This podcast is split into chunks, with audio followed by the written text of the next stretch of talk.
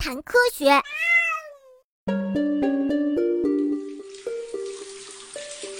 那我们应该怎么清洗身体呢？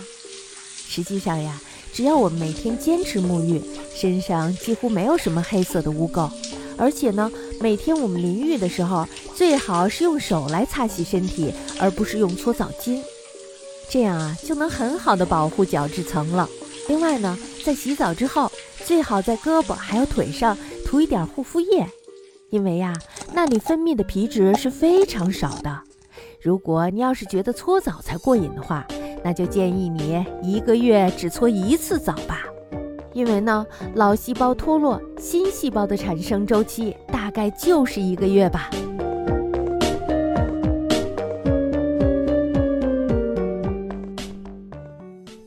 洗澡的有趣故事啊，我们的字典里没有“洗澡”这个词儿。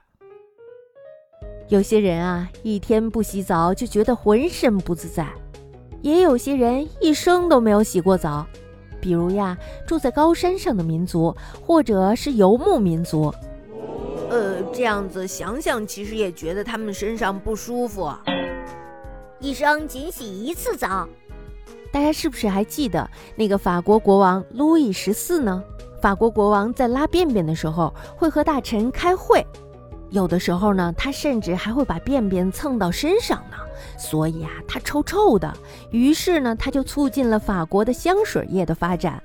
那么这一次呢，这个以恶臭而名声大振的法国国王路易十四，他的一生呀，仅洗过一次澡。而且呀，平时每隔两三天才用葡萄酒简单的擦一擦脸，难怪他身上那么臭呢。一边洗澡一边娱乐。古罗马的澡堂子是集体的休息室、图书馆、美术馆、健身房和竞技室等为一体的庞大的社交场所。不过呀，光着身子在里边看书、画画、做运动，是不是会感觉有点怪呢？